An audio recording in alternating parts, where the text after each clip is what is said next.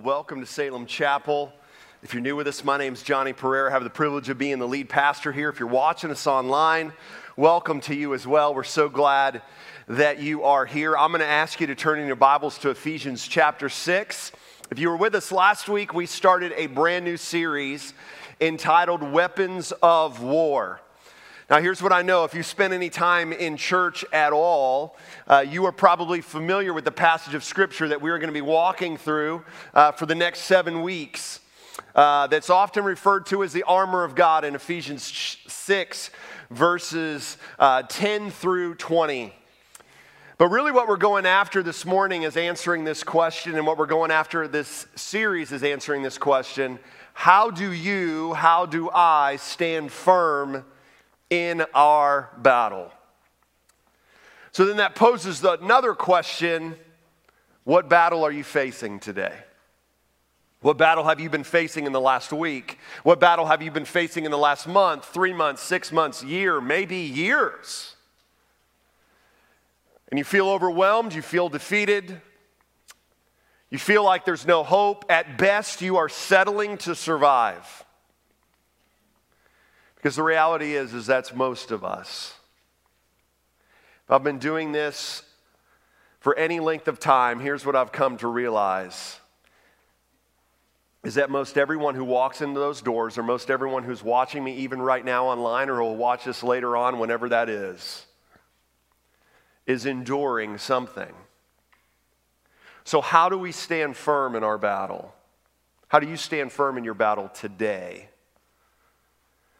See, I wasn't planning on reading this, but this passage of scripture came to mind in that new song that, uh, that Crystal just sang about just the victory is ours. But it's not ours because we have something in of, our, of ourselves to win this battle.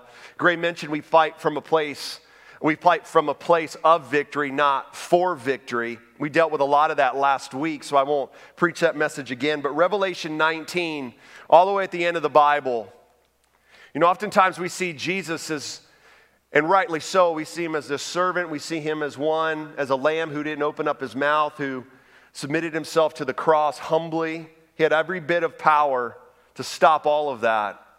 But I love Revelation 19 when I think this morning, man, I'm not sure I can go on. I, I'm not sure I understand that victory is mine in Christ Jesus. Well, this passage of scripture came to mind, Revelation 19. This isn't on the screen because I just literally just thought of it during that last song. Verse 11 says this Then I saw heaven opened. This is speaking when Jesus comes back to right all wrong. And behold, a white horse, and the one sitting on it is called faithful and true. That's speaking of Jesus. And in righteousness, he judges and makes war. His eyes are like a flame of fire. Listen to the difference of how Jesus is described here. His eyes are like a flame of fire, and on his head are many diadems, and he has a name written that no one knows but himself. He is clothed in a robe dipped in blood, and the name by which he is called is the Word of God. And armies of heaven, arrayed in fine linen, white and pure, were following him on white horses. And from his mouth comes a sharp sword with which to strike down the nations. And he will rule them with a rod of iron. And he will tread the winepress of the fury of the wrath of God the Almighty. And on his robe and on his thigh, he has a name written King of Kings and Lord of Lords. Why do I read that? Because there's coming a day where Jesus is going to come back and the evil that seems to be winning today. That the chances will be no more to accept the grace of God, but there will come a day where evil will be trampled out and Jesus Christ will rule and reign and sin will be no more. That's why today, even though it may not feel like it, we can have the hope that whatever we are enduring, whatever we are that is facing us, whatever battle it is, that the victory is ours in Christ Jesus our Lord. So, when we talk about weapons of war, literally what we're talking about is what has Jesus entrusted to us when we put our faith and trust in Him as our Savior to be able to experience victory in the battles that we face victory over sin, victory over circumstances, victory over sin that has been committed to us. So, that's what we're going to talk about this morning. So, Ephesians 6, verses 10 through 14, let me just read this passage of scripture again, verses 10 through 13. We're going to spend the majority of our time in verse 14, but look at verse 10. Paul says this Finally, be strong in the Lord and in the strength of his might. Let me just stop there and remind ourselves Paul has literally taken six chapters to talk about what Jesus Christ has done for us in chapters one through three, the blessings of that, the benefits of that, chapters four through six, how that actually makes a difference in your everyday life, in your personal walk with the Lord, in your relationships, in your family, with those that you work for, with those who work for you. But understand, Paul closes this out by saying, here's what you need to remind yourself of your strength doesn't lie in yourself, but it lies in the Lord. Verse 11. So, what do we do? We put on, that's the idea of continually doing this, the whole armor of God that you may be able to stand against the schemes of the devil. For we do not wrestle against flesh and blood, but against the rulers, against the authorities, against the cosmic powers over this present darkness, against the spiritual forces of evil in the heavenly places. What does that tell you and me this morning? It reminds me that there is evil in this world because of sin. Not that I needed another reminder of it, but yesterday, the shootings in Buffalo, those tragic shootings that were just totally baseless, no motivation for it other than racism and sin and white supremacy. If you didn't need another reminder, there was one that we live in a sinful, broken, evil world. And so you're like, well, God, why doesn't God just stop it all? Right? We've heard that. But even when we ask that question, we don't know what we're asking because literally you're saying, why doesn't God just make us all robots with no choices? See, we want God to stop the evil that we don't like, but we don't want Him to stop the evil that we do. So there's a personal choice. You don't know what you're asking if you're like, well, why does God allow any of this to happen? Because He's given us choice, personal responsibility.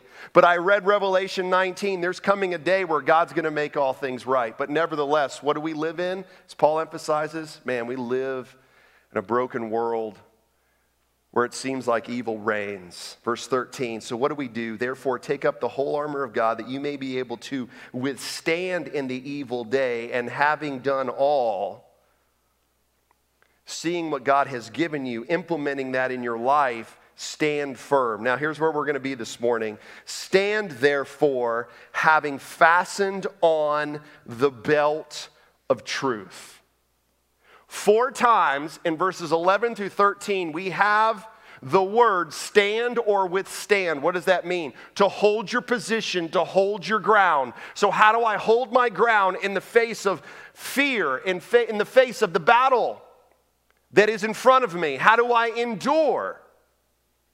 Well, verses 14 through 18 are going to tell us how to stand, and we start that this morning. Something that I thought was interesting that many of you don't know, next to this passage of scripture, in, uh, let me get there myself, in Ephesians 6, verses 10 through 20, you write to write in the margin of your Bible. You know, if you call this place your home, I'd love for you to do that. I do that on my own, uh, and so I'm not asking you to do something that I don't do. You don't have to do it, but I think it's a benefit. You ought to write next to these verses about the armor of God, Isaiah 59, verses 15 through 19.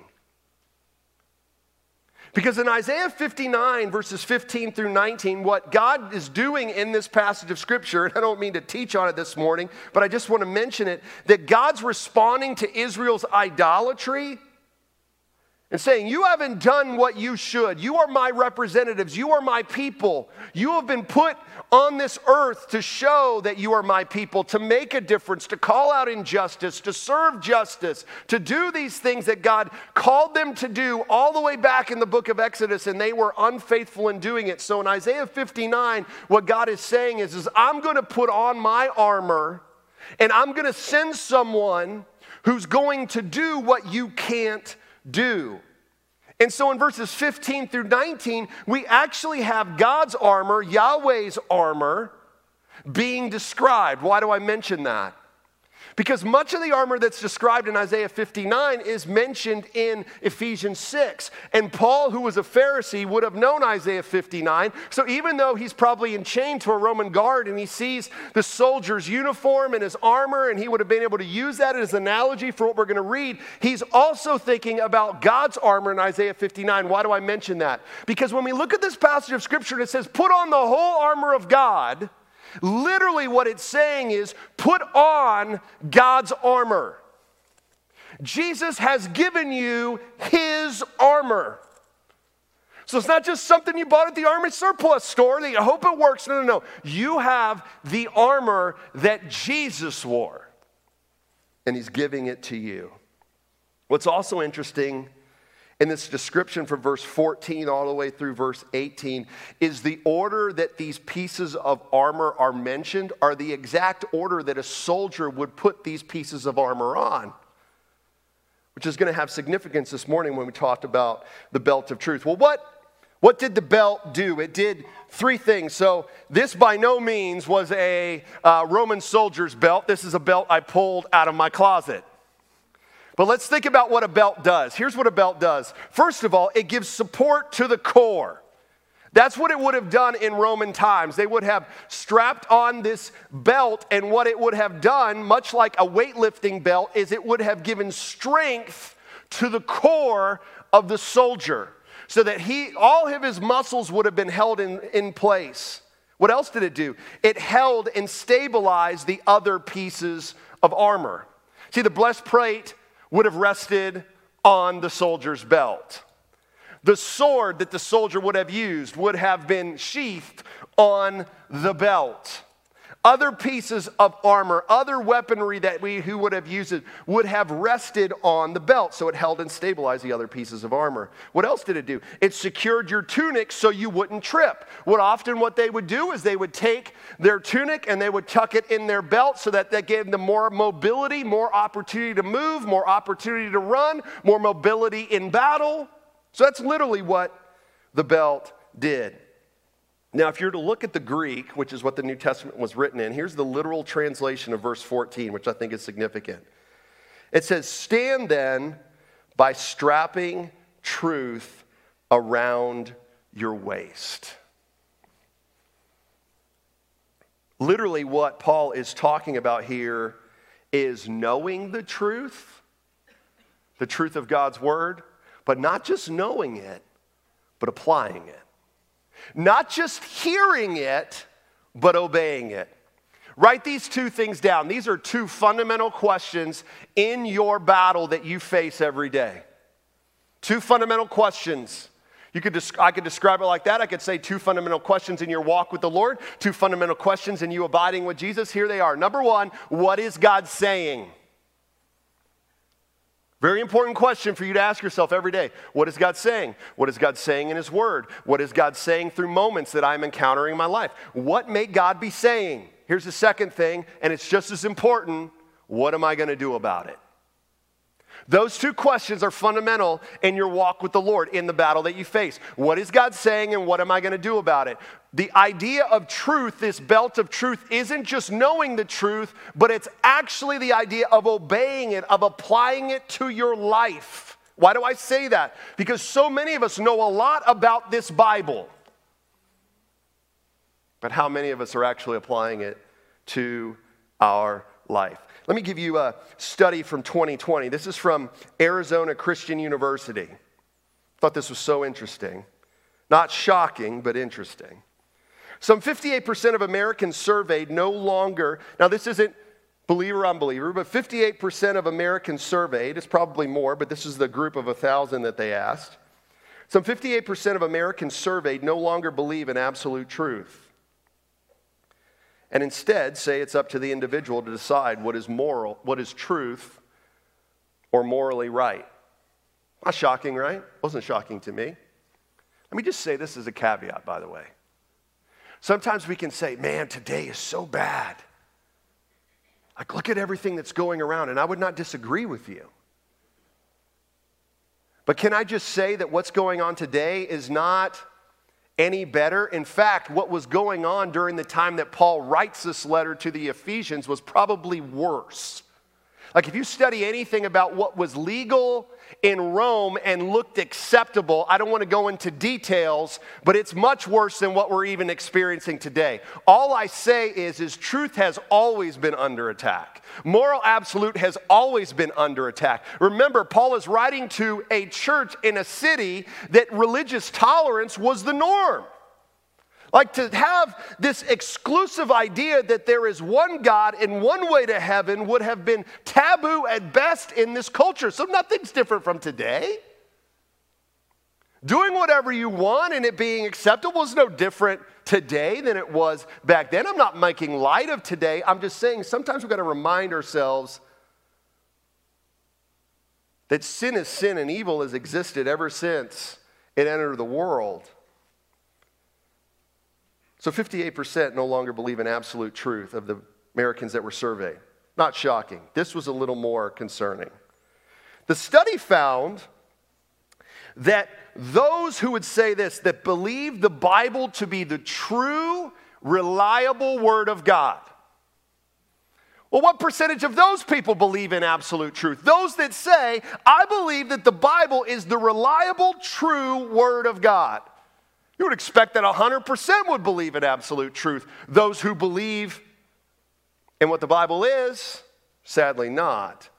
46% of the people who said that don't believe in absolute truth. Now, that seems like an oxymoron to me until you actually do ministry.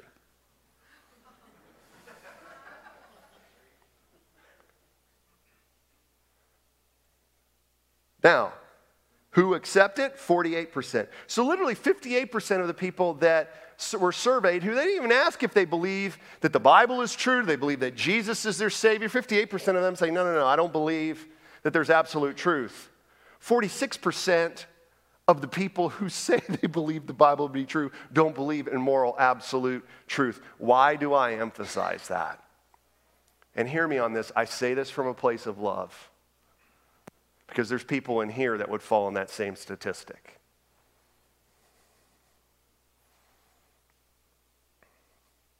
But Paul says, wait a minute, the way that we stand is to put on the belt of truth. So here's the title of the message this morning. I know that was a long introduction. Here's the title of the message What belt are you wearing?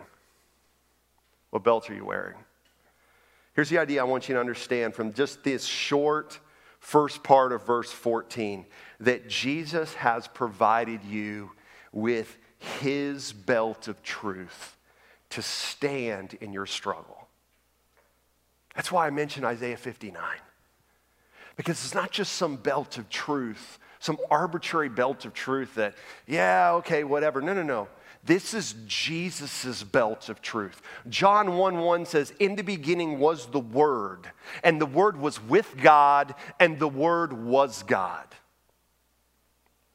That this Word of God is the same Word of God that Jesus used to fight his battle in the wilderness that we are, is recorded in the Gospels. And so, what Jesus does when I put my faith and trust in Him is He says, Here's what I want to do I want to actually give you a belt of truth that can give you stability in the struggles that you are facing. So, here's what I want to do in the time we have left I'm going to give you three ways that you put on this belt of truth. Because here's the question we need to be asking this morning How do we put it on? Like, if this is what I've been given, then how in the world do I put on the belt of truth this morning?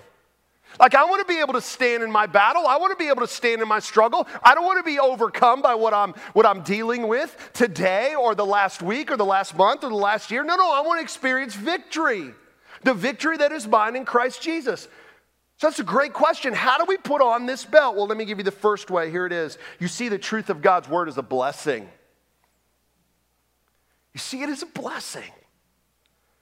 Think about this. Think about the Bible. One of the first things that we learn about God in Genesis, the very first book of the Bible, is that God reveals himself in words.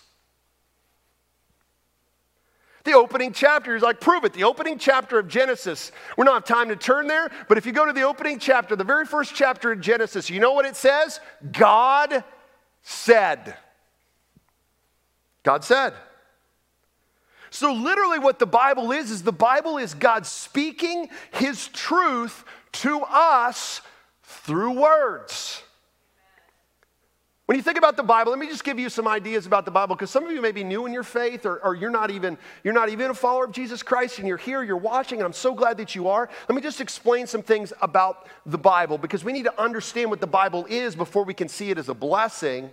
The Bible is written in three languages Hebrew, Old Testament, Greek, New Testament, and then there's some Aramaic as well in the Bible. It's written over a period of 1,500 years by 40 different authors on three different continents. Let me be clear, not authors, writers. I'll explain what I, the difference here in a minute. 40 different writers on three continents. So, Africa, Asia, and Europe. It's made up of 66 books 39 books in the Old Testament, 27 books in the New Testament. The Bible is a library of books that are one book showing divine unity and continuity throughout. And the God of the Bible, who is the hero of the story of the Bible, is Jesus Christ. The written word of God reveals to us what? The incarnate word of God, God in the flesh, Jesus Christ.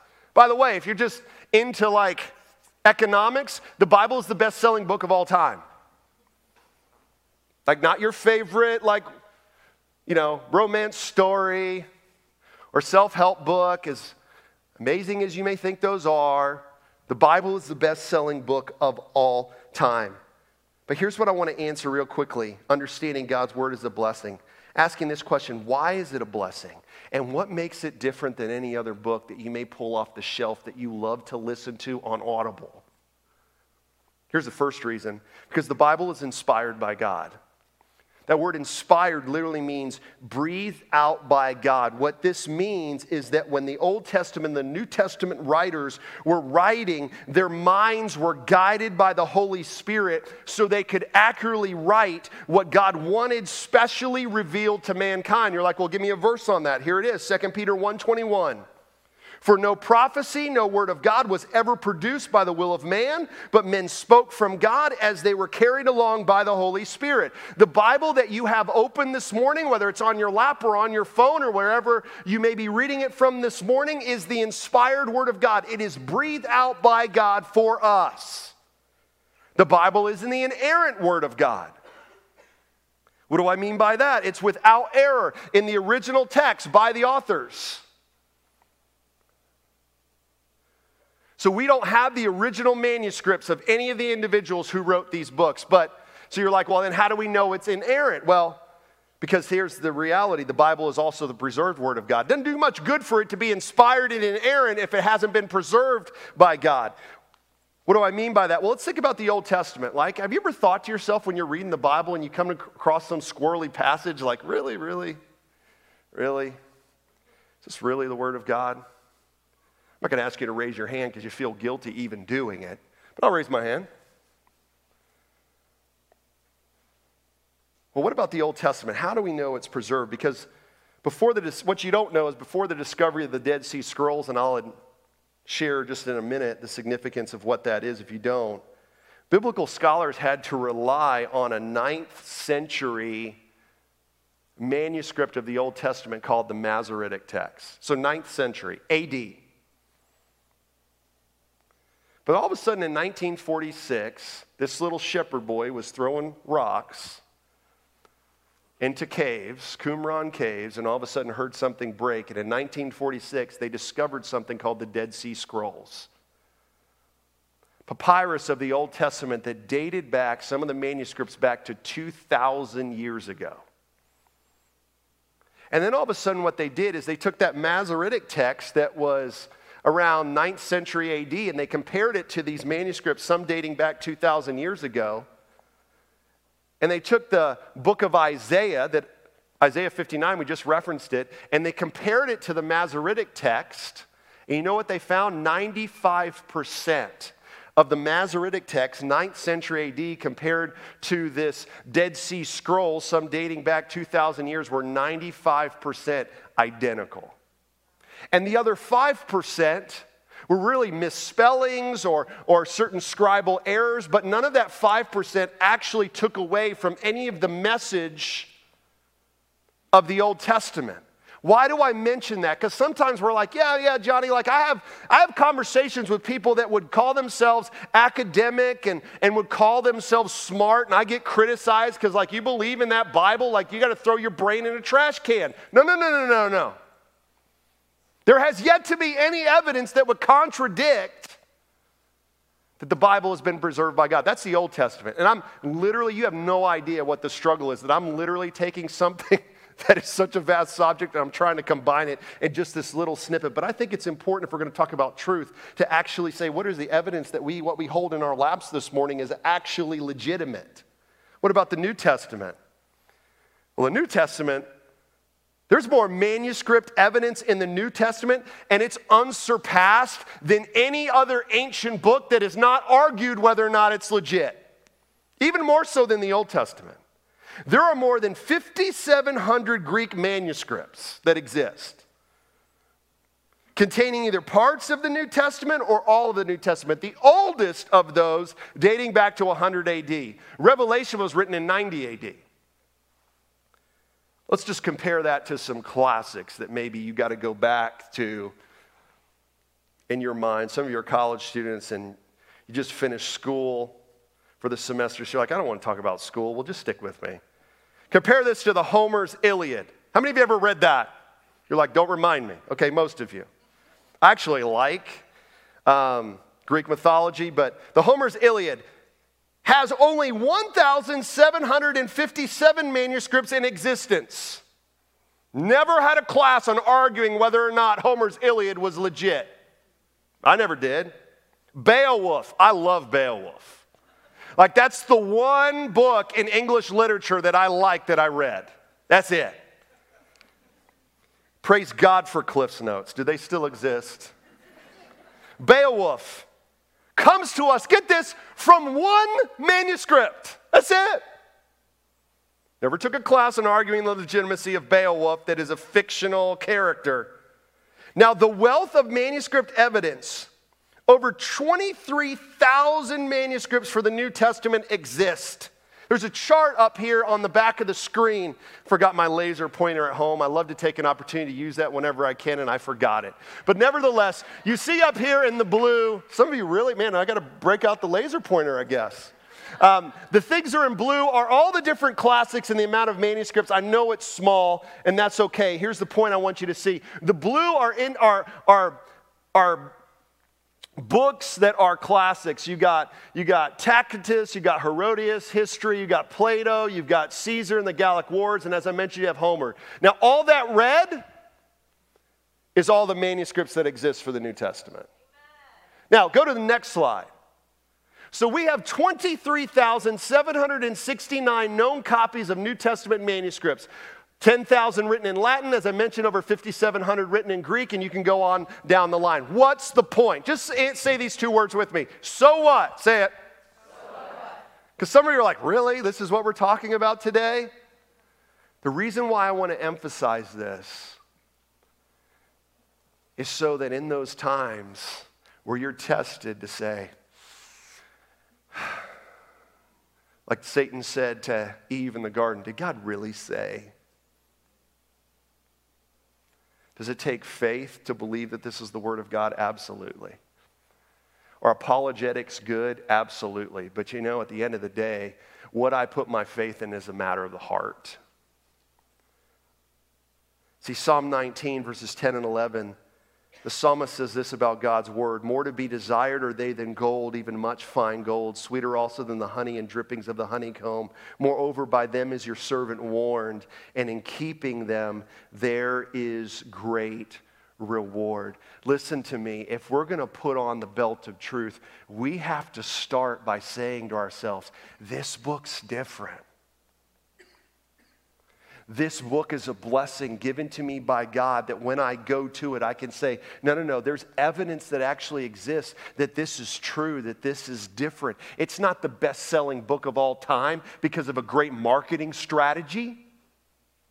It's the greatest book of all time because God's word that his, says that his word will last forever. It will never return void. It's the thing that I go to to give me stability. What did the belt do? It's the thing that gives me support. It's the thing that allows me to have everything else that God has given me. If I don't believe that the Bible is true, then how can I believe that salvation is true? How can I believe in the righteousness that we'll look at next week that he's given me is actually worth anything in my life? How can I believe that the peace that He promises that we're going to look at is worth anything in my life? How can I believe that the faith that I have to guard me against the darts of the enemy is worth anything in my life? How can I believe that my identity in Jesus Christ, which is the helmet of salvation that protects my mind, is worth anything? How can I believe that I actually have something to fight off the enemy with the sword of the Spirit, which is the Word of God, if I don't believe that this is truth?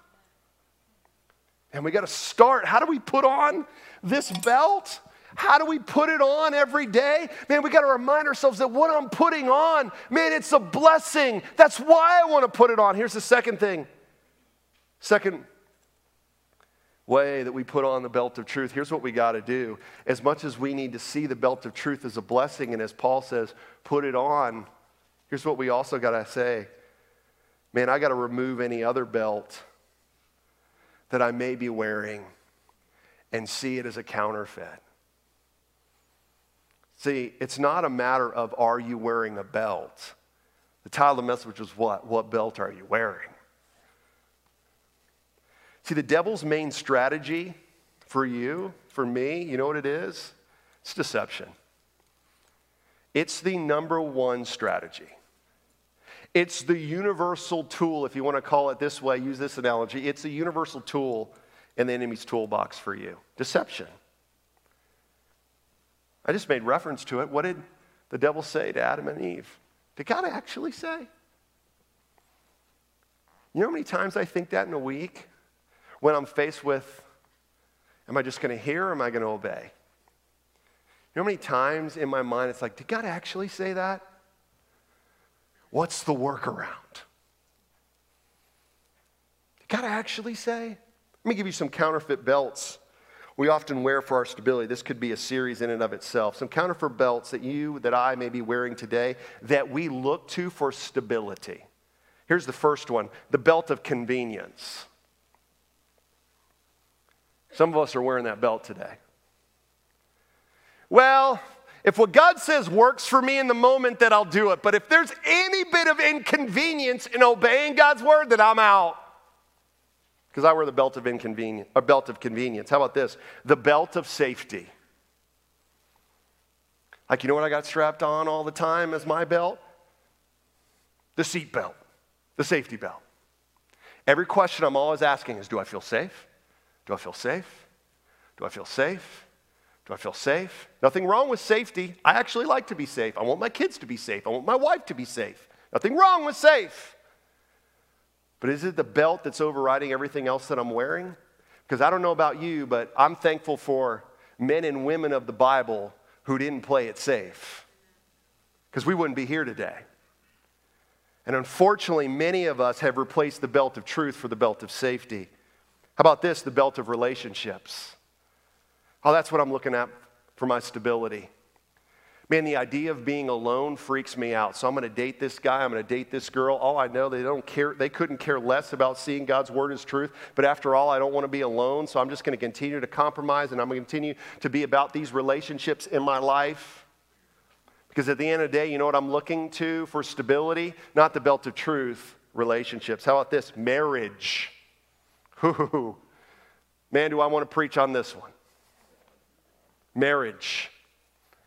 Nothing wrong with marriage. Can I just eliminate all doubt? There shouldn't be any, but just to be safe, I love being married. love being married. Just, just in case you were wondering, I love being married and I love more who I'm married to. But somewhere along the line in churches, we have gotten across this idea that if you're not married, you are a second class citizen in the church. That when Paul even talks about the gift of singleness, and he mentions that it was a gift because it gave him freedom to do things that he could do that he couldn't do if he was married or if he has a family. But unfortunately, in churches, we look at everyone who's single and we're all asking this question, though we may not verbalize it what's wrong with you? What's wrong with you? Like, literally, bro, like you're, you're, you're 35 and you ain't married yet. What's wrong with you? Maybe that's what God wants. Maybe He wants you to walk in that freedom. Maybe He wants you to have less responsibilities in that way so you can have more responsibilities in others. My point is this so many of us have gotten caught up into thinking that if I'm just married, then I will have achieved utopia. And remember, this is why I say this I love being married and I love who I'm married to. But marriage ain't easy. God bless you who said amen. Bad idea.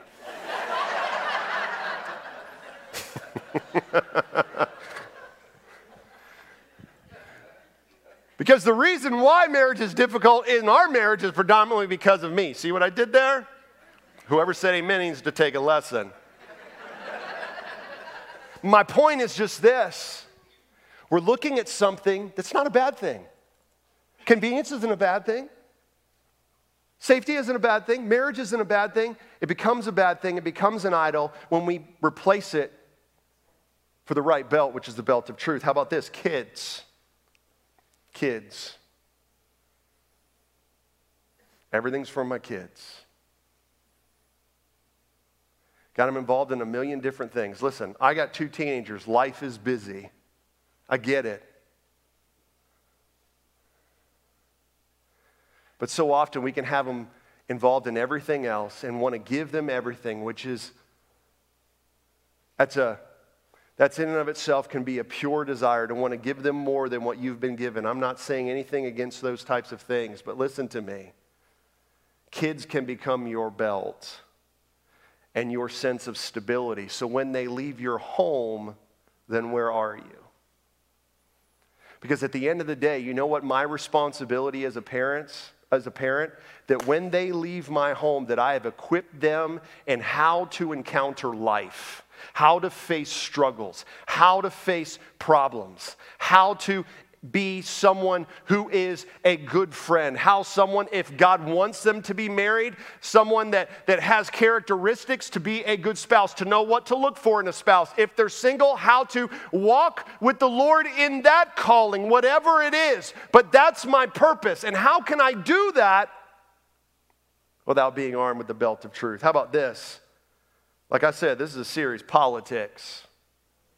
Do I need to say anything about that? Let's move on. Neutrality. Neutrality. I don't want to make anybody unhappy. I don't want to offend anyone. I'm just going to be neutral. I'm going to be Switzerland. And we put on that belt rather than the belt of truth, and we therefore we stand for nothing, which at the end of the day leads to instability. How about this selfishness, right? Here's my point we're either wearing this morning a belt of truth or a belt of idolatry. There's only two belts. Only two. Even though I mentioned many manifestations, every one of those things, if they are the thing that we look to for stability more than the word of truth, it's idolatry. Listen to me. You and I are only as stable as the truth that is holding us. Remember back in the Sermon on the Mount in Matthew 7 24 through 27, Jesus gives that illustration about the wise man and the foolish man. And they both built, they both built houses. Both experienced the same circumstances rain, floods, wind. One house stood, one fell flat. The house stood, stood on what? The rock. Jesus Christ, who is the Word. What's the purpose of the Word of God? Remember, all the way back to the beginning of this message, is to show us who Jesus is. And my foundation and your foundation for living cannot be founded on anything else other than the Word of God, or I am going to experience at best instability in my life. Man, if we're going to put on the belt of truth, here's what we got to do. Yeah, man, we got to first see it as a blessing. Like, I want to put it on. But in order to put it on, we got to say, man, what am I wearing instead of that belt? And here's the last thing we got to submit to God's word. We got to submit to it as our stability in life. As our stability in life. How do we do that? Let me give you some ways. Here's the first way you've got to align your decisions, responses, attitudes, and ambitions by the Word of God. What decisions this morning are you struggling to make? Are you looking to make? What responses, what attitudes, what ambitions? And you're saying, what does God, how does God's word inform those things?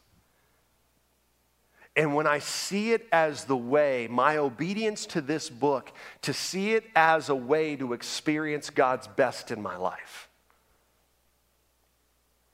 That's what it looks like to submit to the Word of God, to commit your life to it.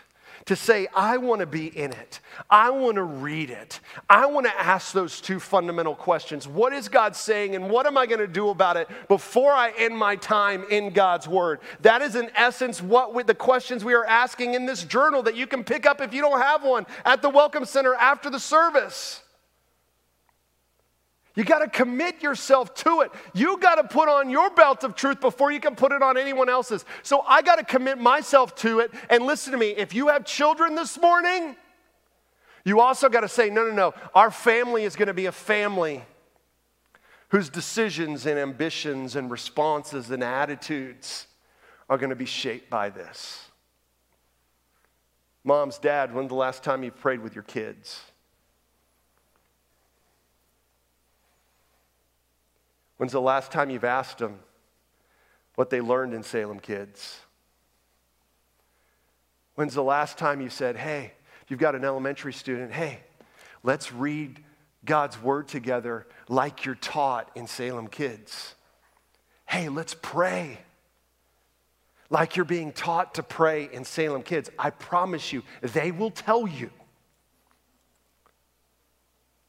But that's where it starts. Here's the second thing we need to filter every circumstance personally and culturally through God's word.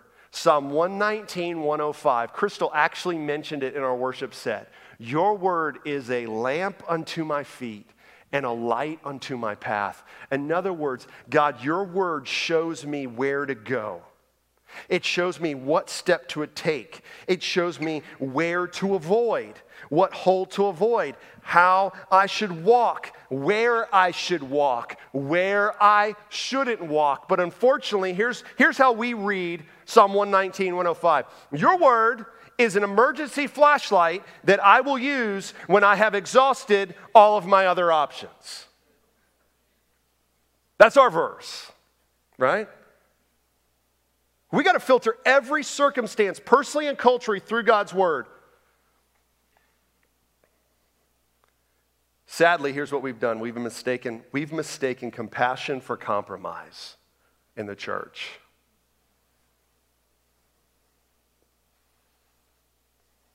There's a lot of talk stirring up about this whole abortion thing.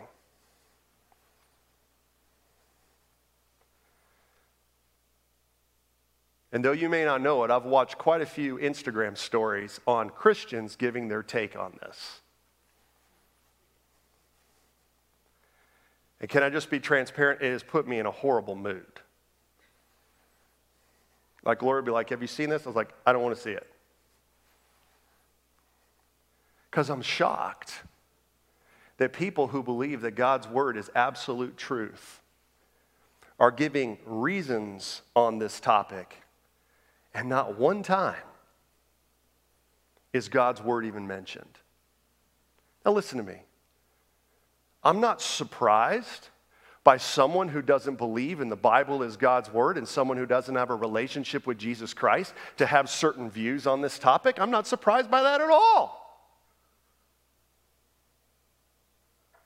But I'm surprised at the amount of Christians, for the sake of compassion, are compromising, and every reason that's being given is just based on how they feel, what society says. No one's ever said Psalm 139, verses 13 through 15, and all the stories that I've watched in the last two weeks, where David says, You created me in my inmost being, you knit me together in my mother's womb. I praise you because I am fearfully and wonderfully made. My frame was not hidden from you when I was made in the secret place, when I was woven together in the depths of the earth. Now, listen to me.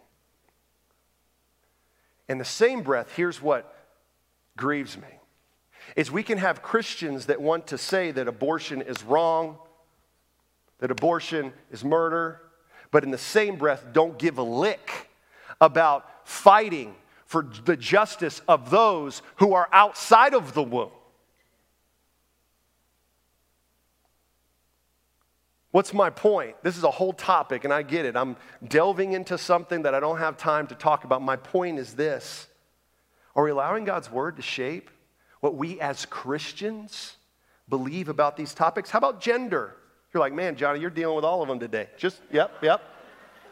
Because we're talking about the belt of truth. How about gender? When you've thought about this, have you thought about Genesis 1:27? God created mankind in his own image. In the image of God, he created them. Male and female, he created them. How about sex? The amount of Christians in how they view sex is no different statistically than people who don't have a relationship with Jesus Christ.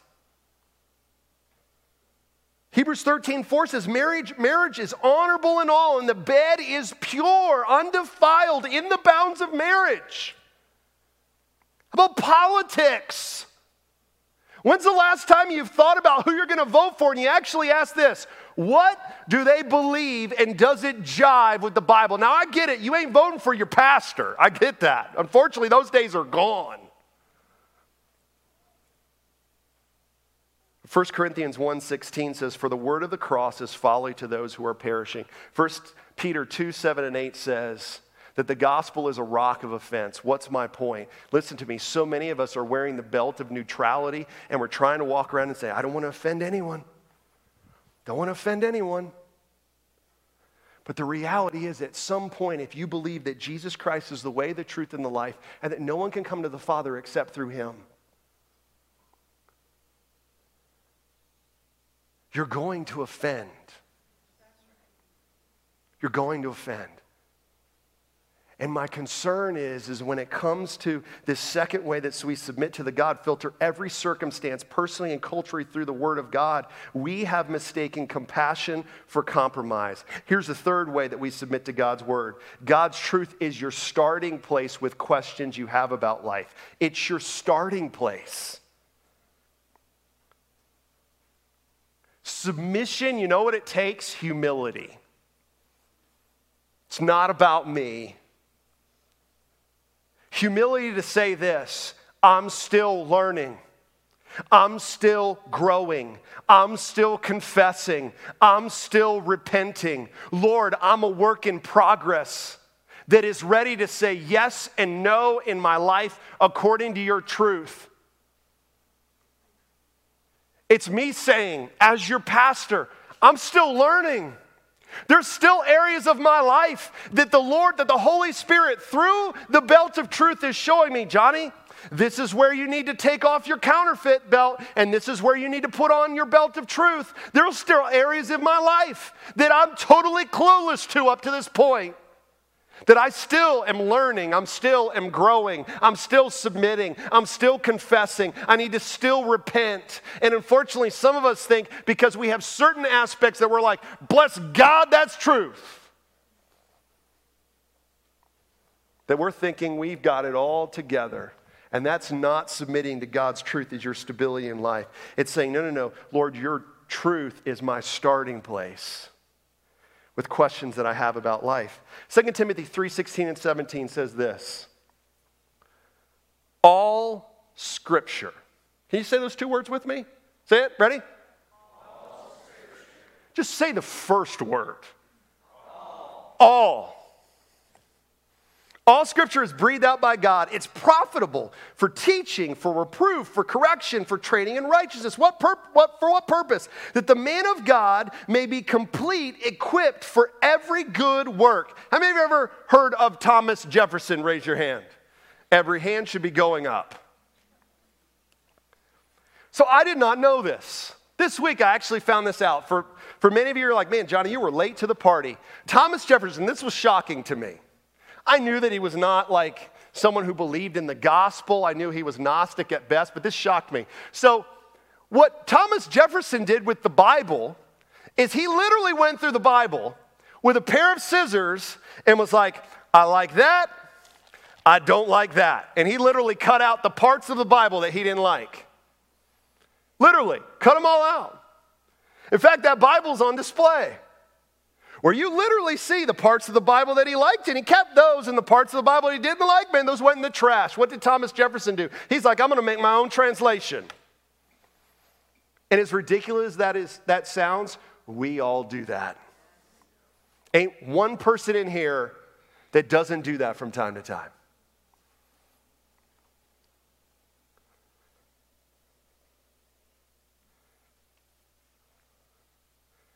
We tend to determine whether or not we are wearing the belt of truth based on what pieces of truth we are abiding by, but then dismiss the truth that we disregard. And we're all self righteous by nature.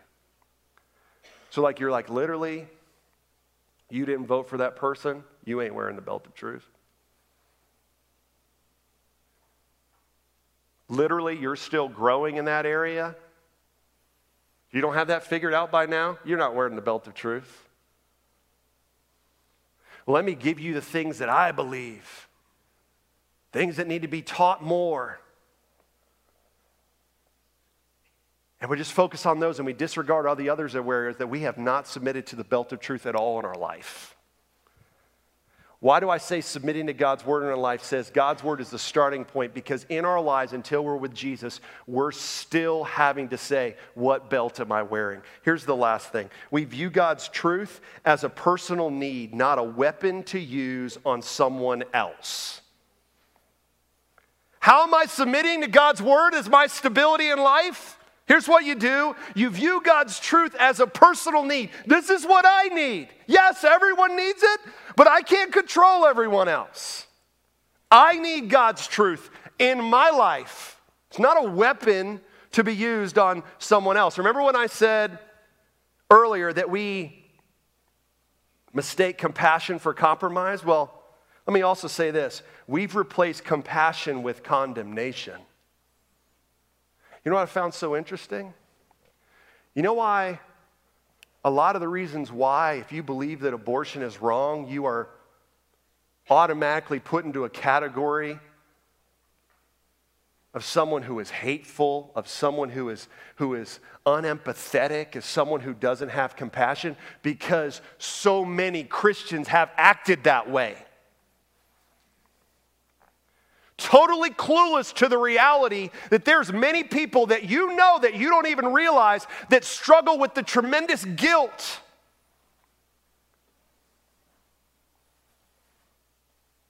that they made a decision that they wish they could take back.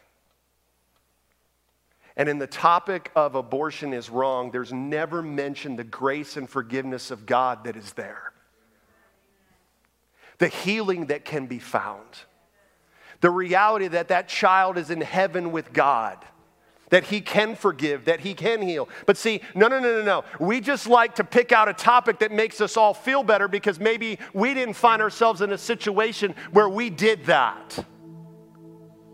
Because we've replaced compassion with condemnation. How about gender? Don't think to yourself that there's people that are struggling. You don't think to yourself that they're not battling things inside. You don't think to themselves that they're looking for something to satisfy. But yet we just want to critique and we want to condemn. Rather than saying, wait a minute, where's the compassion? We could do that about sex. We could do that about politics. We could do that with any hot topic that exists, that has always been a hot topic.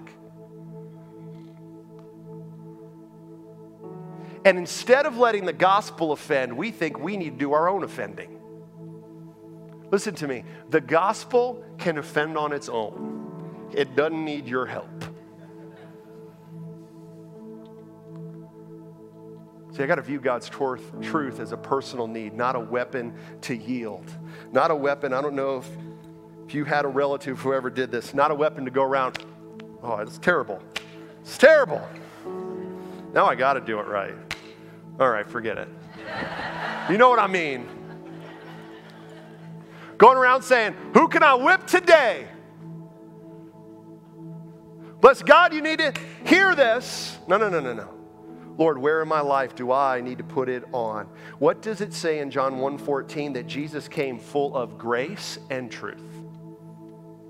Ephesians says we need to speak the truth in love. 1 Corinthians 13 says if I don't have love, I can be the greatest speaker and sound like a gong. I can have the greatest faith. I can even be a martyr, but without love, I am nothing. Just want to ask you this morning would you stand with me? I know I went a little long this morning, but there's no greater piece of armor that we need to put on every day than the belt of truth, because without the belt of truth, the rest of our armor doesn't hang on anything. So, what belt are you wearing? Because Jesus has provided you with his belt, his stability for your battle. Lord, we pray today that we would not walk out of this room haughty, finding someone who we can look to and say, Man, I'm better than them, I'm further along than them but God, may we say, Lord, where in my life do I need to take off the counterfeit belt and put on your belt of truth? Let me see it as a blessing. Let me submit to it as my stability in life. And it's in your name we pray. Amen.